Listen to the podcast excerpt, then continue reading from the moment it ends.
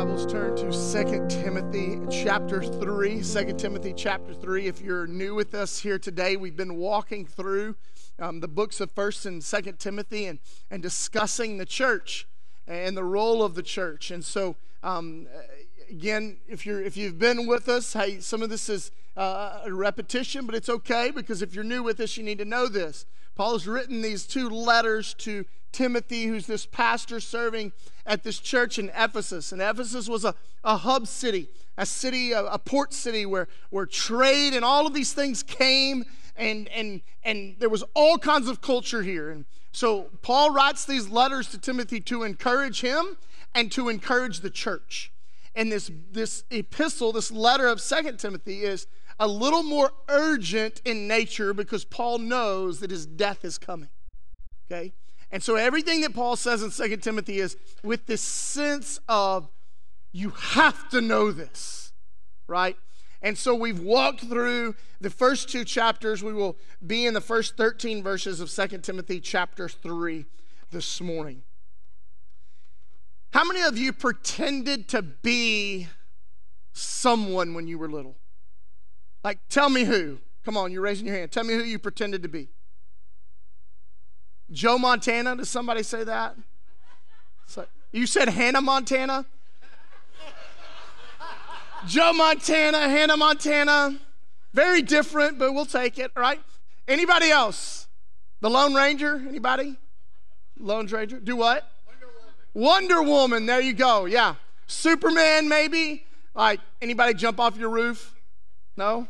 I knew it, Kenny. I knew it. All right. So, right, we pretended to be things, right? I remember I, I, I, I played lots of cowboys and Indians when I grew up. You know, I had I had a six shooter cap gun and I had a bow and arrow, and my brother and I would go back and forth. So one day he would be a cowboy and I'd be the Indian, and then the next day he would be the Indian and I would be the cowboy. And we always had so much fun doing that. So we pretended to do those things, right? And then I got older and I pretended to be um, lots of NFL football players. Um, I, I pretended when I realized that I was not probably going to be built for a quarterback.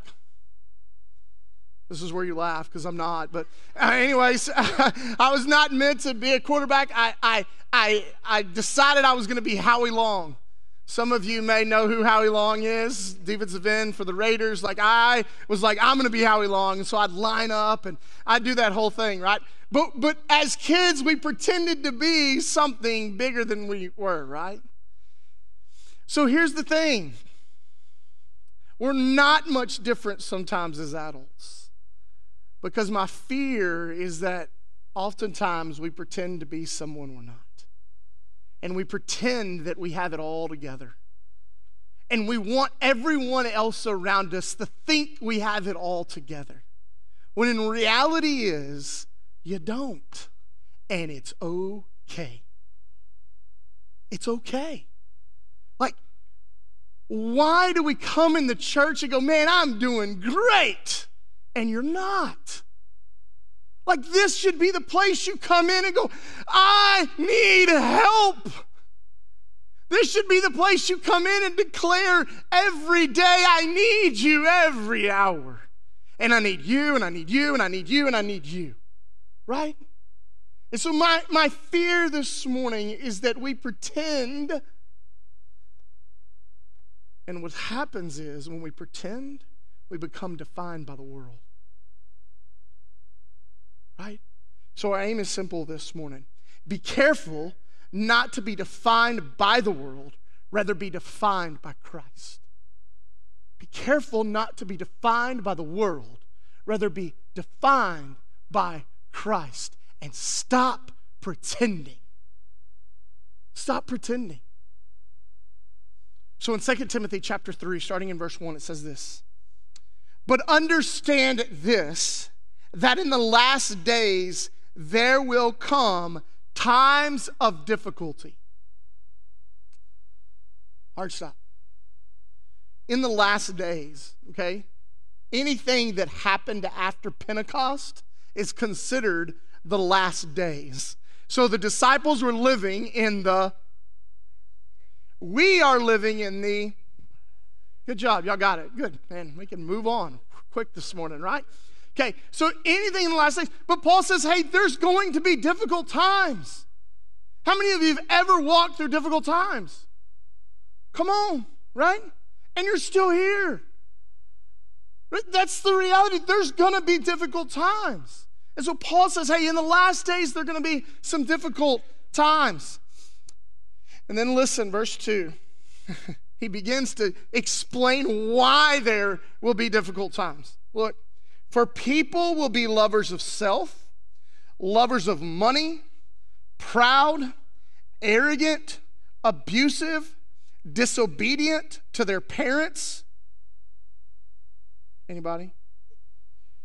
Ungrateful, unholy, heartless, unappeasable, slanderous, without self control, brutal, not loving good, treacherous, reckless, swollen with conceit, lovers of pleasure rather than lovers of God, having the appearance of godliness,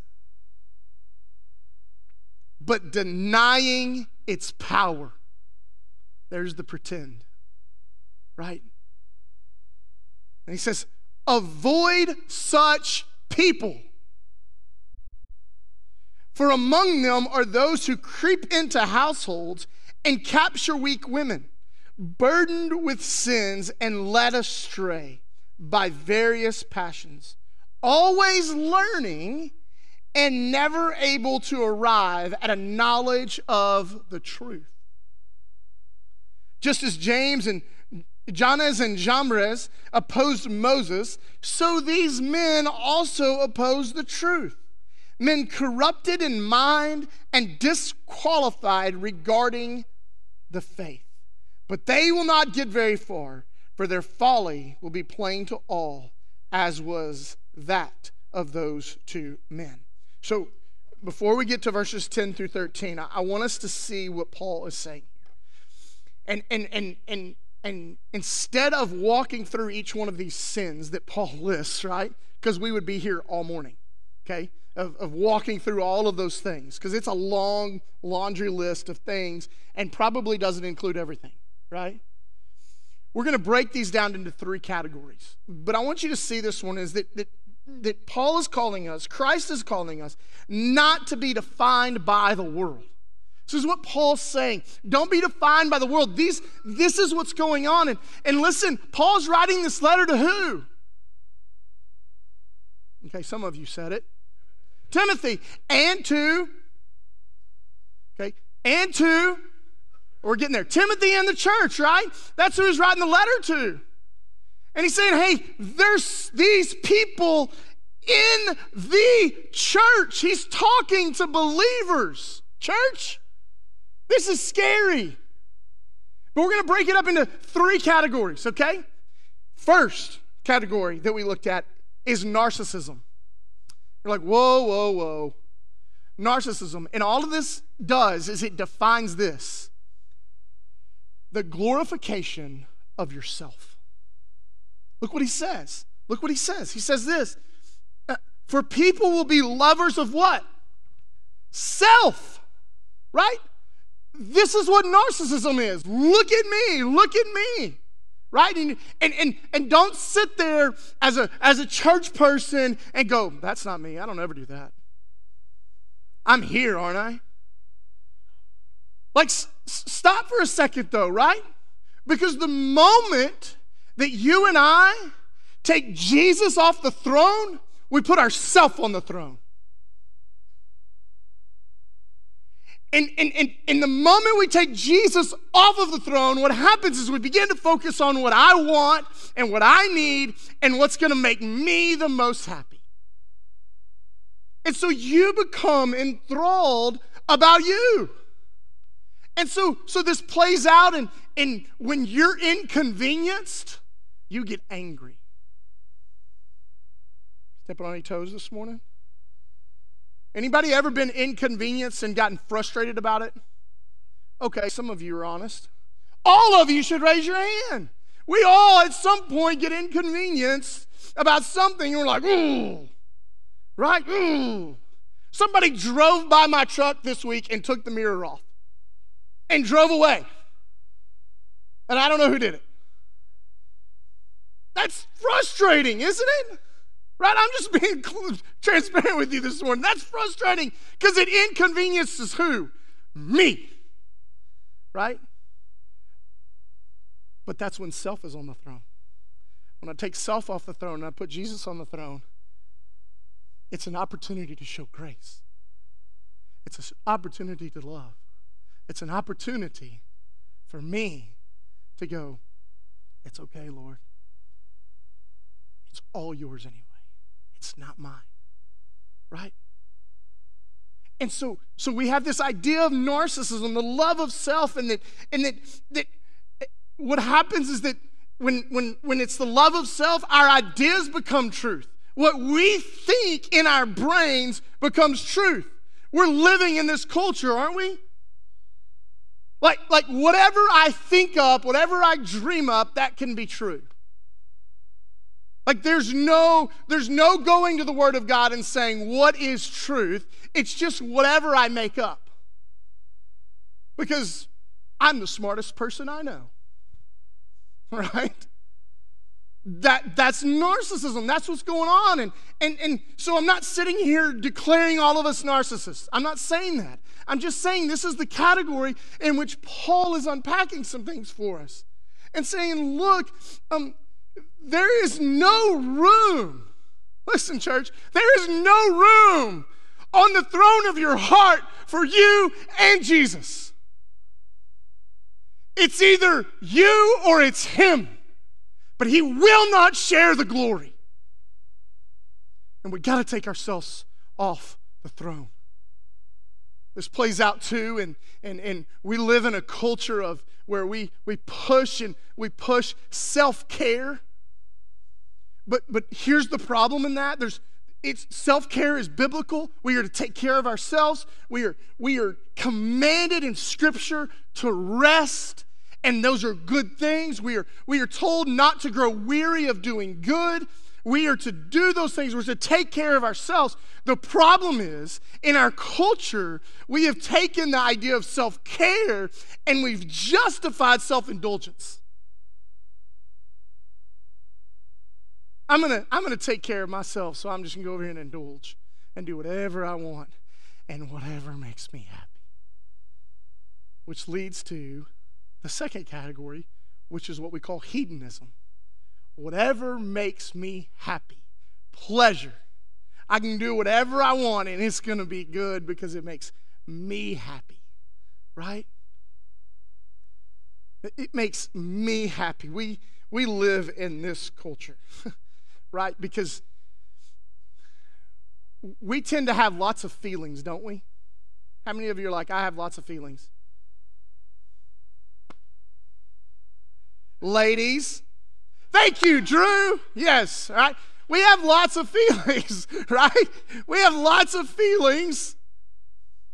And oftentimes, whatever we feel, we act to be true when everything we feel is not true, right? You ever had someone say something to you and you just kind of felt like, ooh, I don't, I don't like that. Oh. And you felt that, and then you acted on that? You acted on that feeling of how they said it, and, and it started this big blow up. Rather than stopping and going, hey, is this how you meant it? They go, oh, no, I'm so sorry. That is not at all how I meant it, right? That's what happens when we believe every feeling we have to be true. And so we take these feelings and we go, man, I, I I'm gonna, if it makes me happy, I'm doing it. And we begin to act like toddlers. If you're not gonna make me happy, I'm taking my ball and I'm going home. Right? Isn't that what we do? Right? We do that in our jobs. Not to make, you're not going to do what I want you to do. Mm-hmm. We do that in our marriages. Well, fine. You know what? You're going to act like that? I'm going to act like that. We walk away, right? We do that. We do that with our kids. How many of you, your kids have not made you happy this week? Thank you. Okay, right? Like there's there's just moments, right? They don't make me happy. Ooh, right? And we lose it, we explode, we take our feelings and, and we just get really big with them. When, when we got to calm down. Because here's the deal when our kids have big feelings, our kids have really big feelings. My wife posted this week on Facebook. When our kids have big feelings, they don't need our feelings to be big. They need peace in the midst of their chaos. Right? So we can't trust our feelings and everything making us happy. How many of you have ever been in a circumstance that you desperately wanted it to change? You wanted the circumstance to change so badly. One of my biggest fears sometimes is that for us as believers, in the midst of a really hard, difficult circumstance, that you want to change, and for whatever reason it's not changing, we get so caught up in trying to make the circumstance change that we reorient our whole life to make the circumstance change on our own. And in that moment, it becomes hedonism. It becomes, I want this to change because I don't like going through it. When the reality is, God is teaching you something. He's walking you through the circumstance to see Him in a clearer way, to see Him in a better way, and ultimately to glorify Him. So we, we, we have this idea of narcissism, we have this idea of hedonism, and then we have this idea of materialism, right? This, this idea of just get it all. I want it all, right?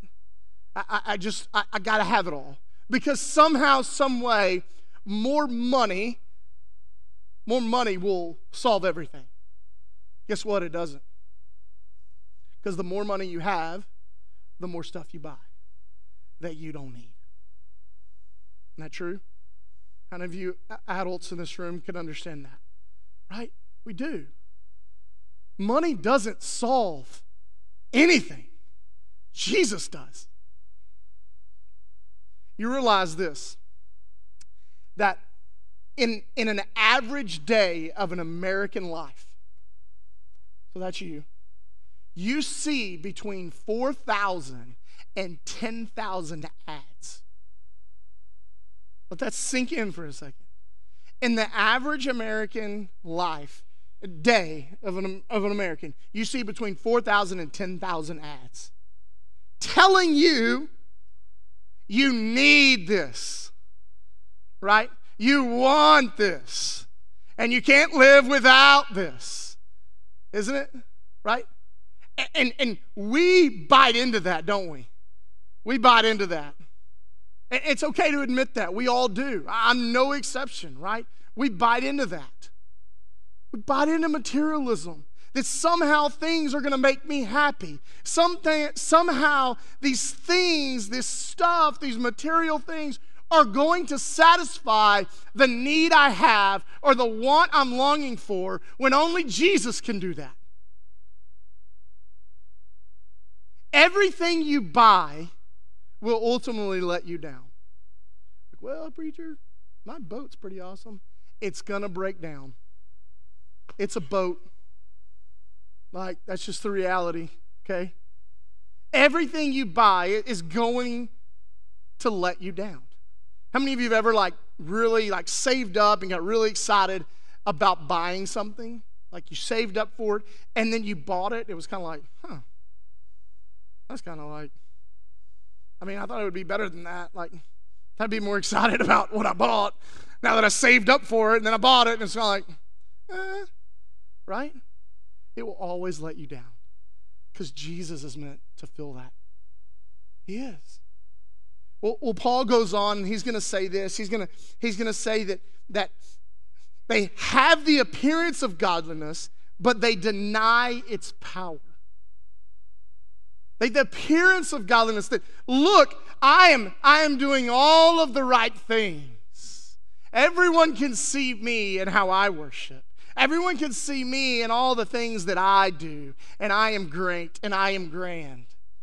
And I have got religion down to a T. I show up every Sunday morning, and I sit in the pew and I sing songs, and I listen to that dude talk, and then I go home. I am doing everything right. And Paul says, they're here, but they're void of power. God, they appear to be godly, they have no power. Because what, is, what, is, what does Paul say at the beginning of Second Timothy? We are given a spirit of what? Power, love, and self control. That as believers, through the Spirit, we are given a, a, a power that, that doesn't come from us, it comes from God.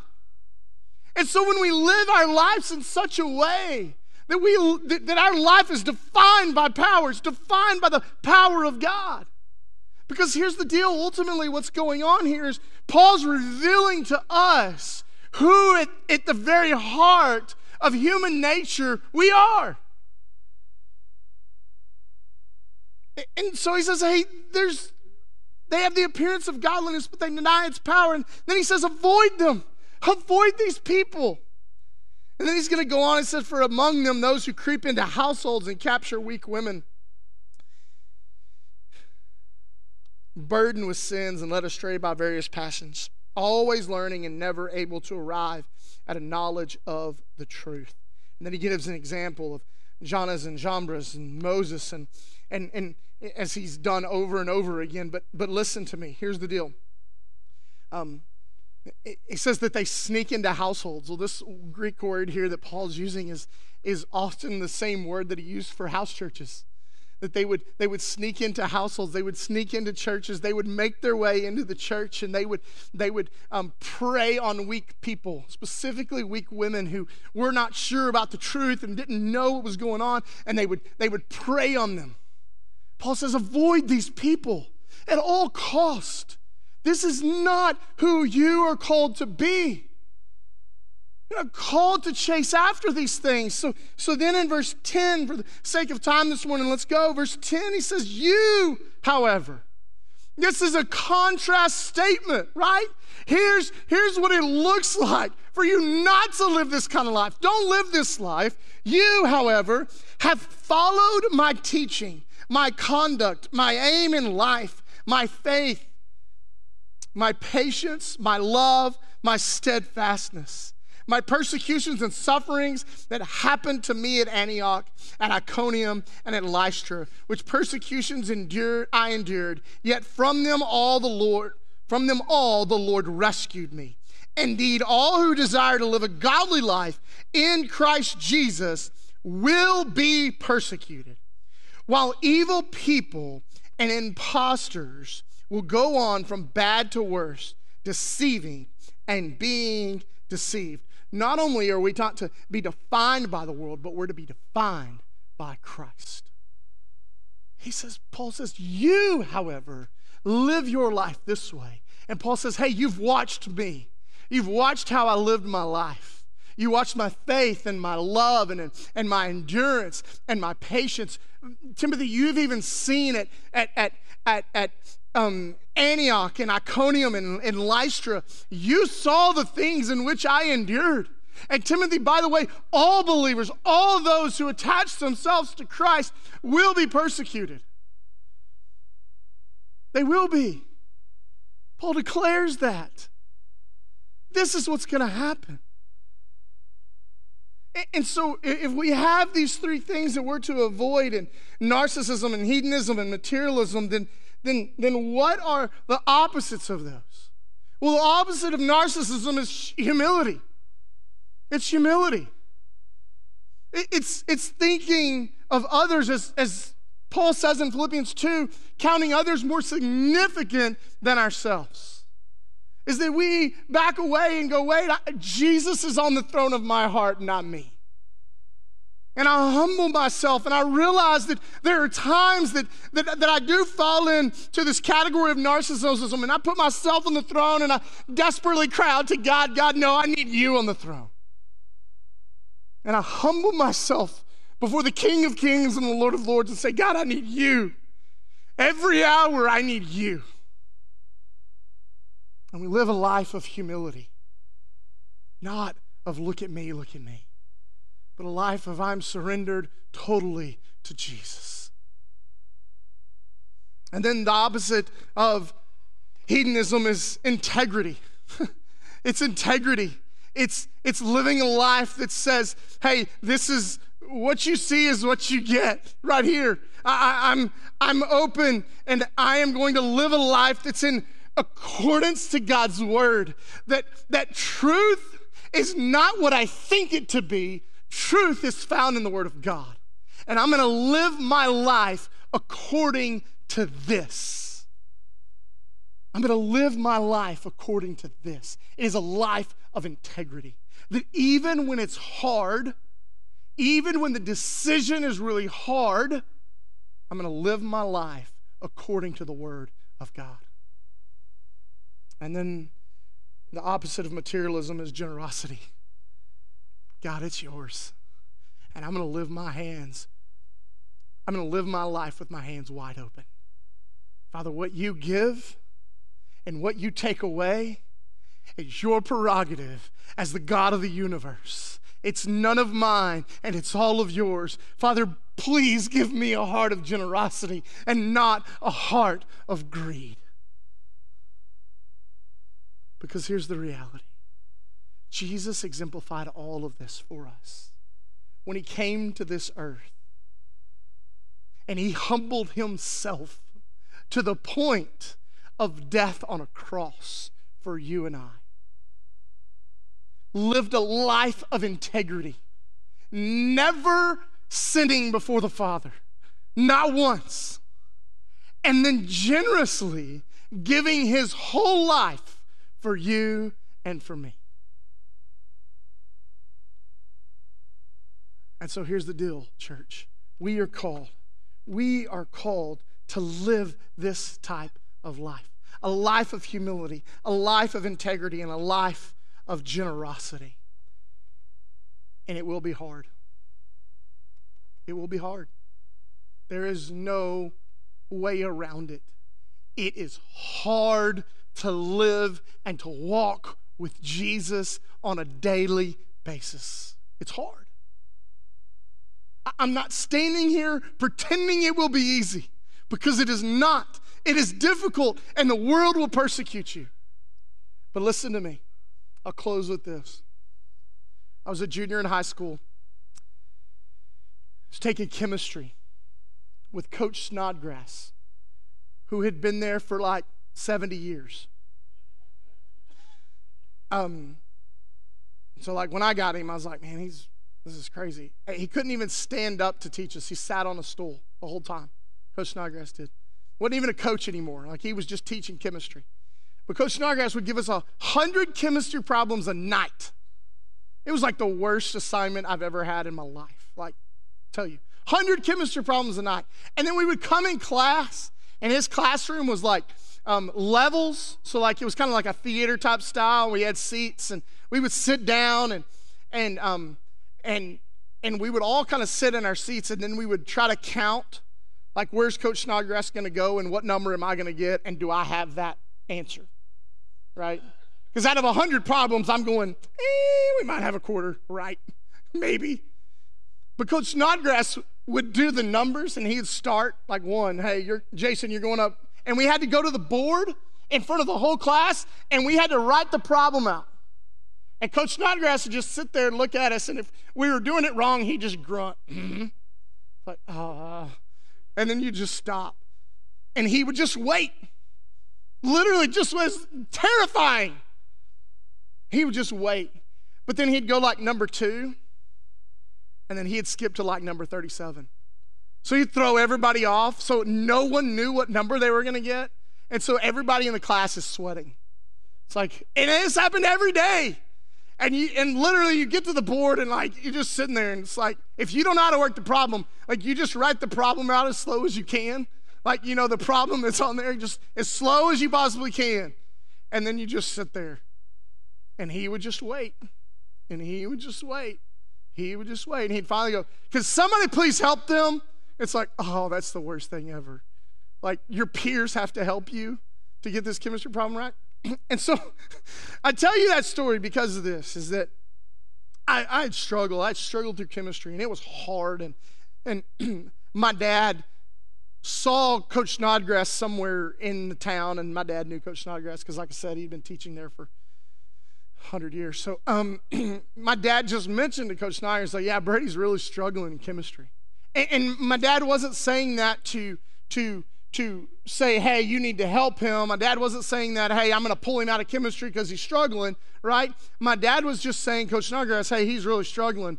Um, you know, and Coach Snodgrass looked at my dad and said, yeah, he is. But I'll tell you this, Tom.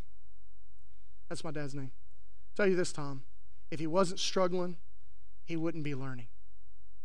And he wouldn't be growing. And I remember my dad telling me that. I was like, I don't like that. Like, I don't know. That's not, no, we're not doing that.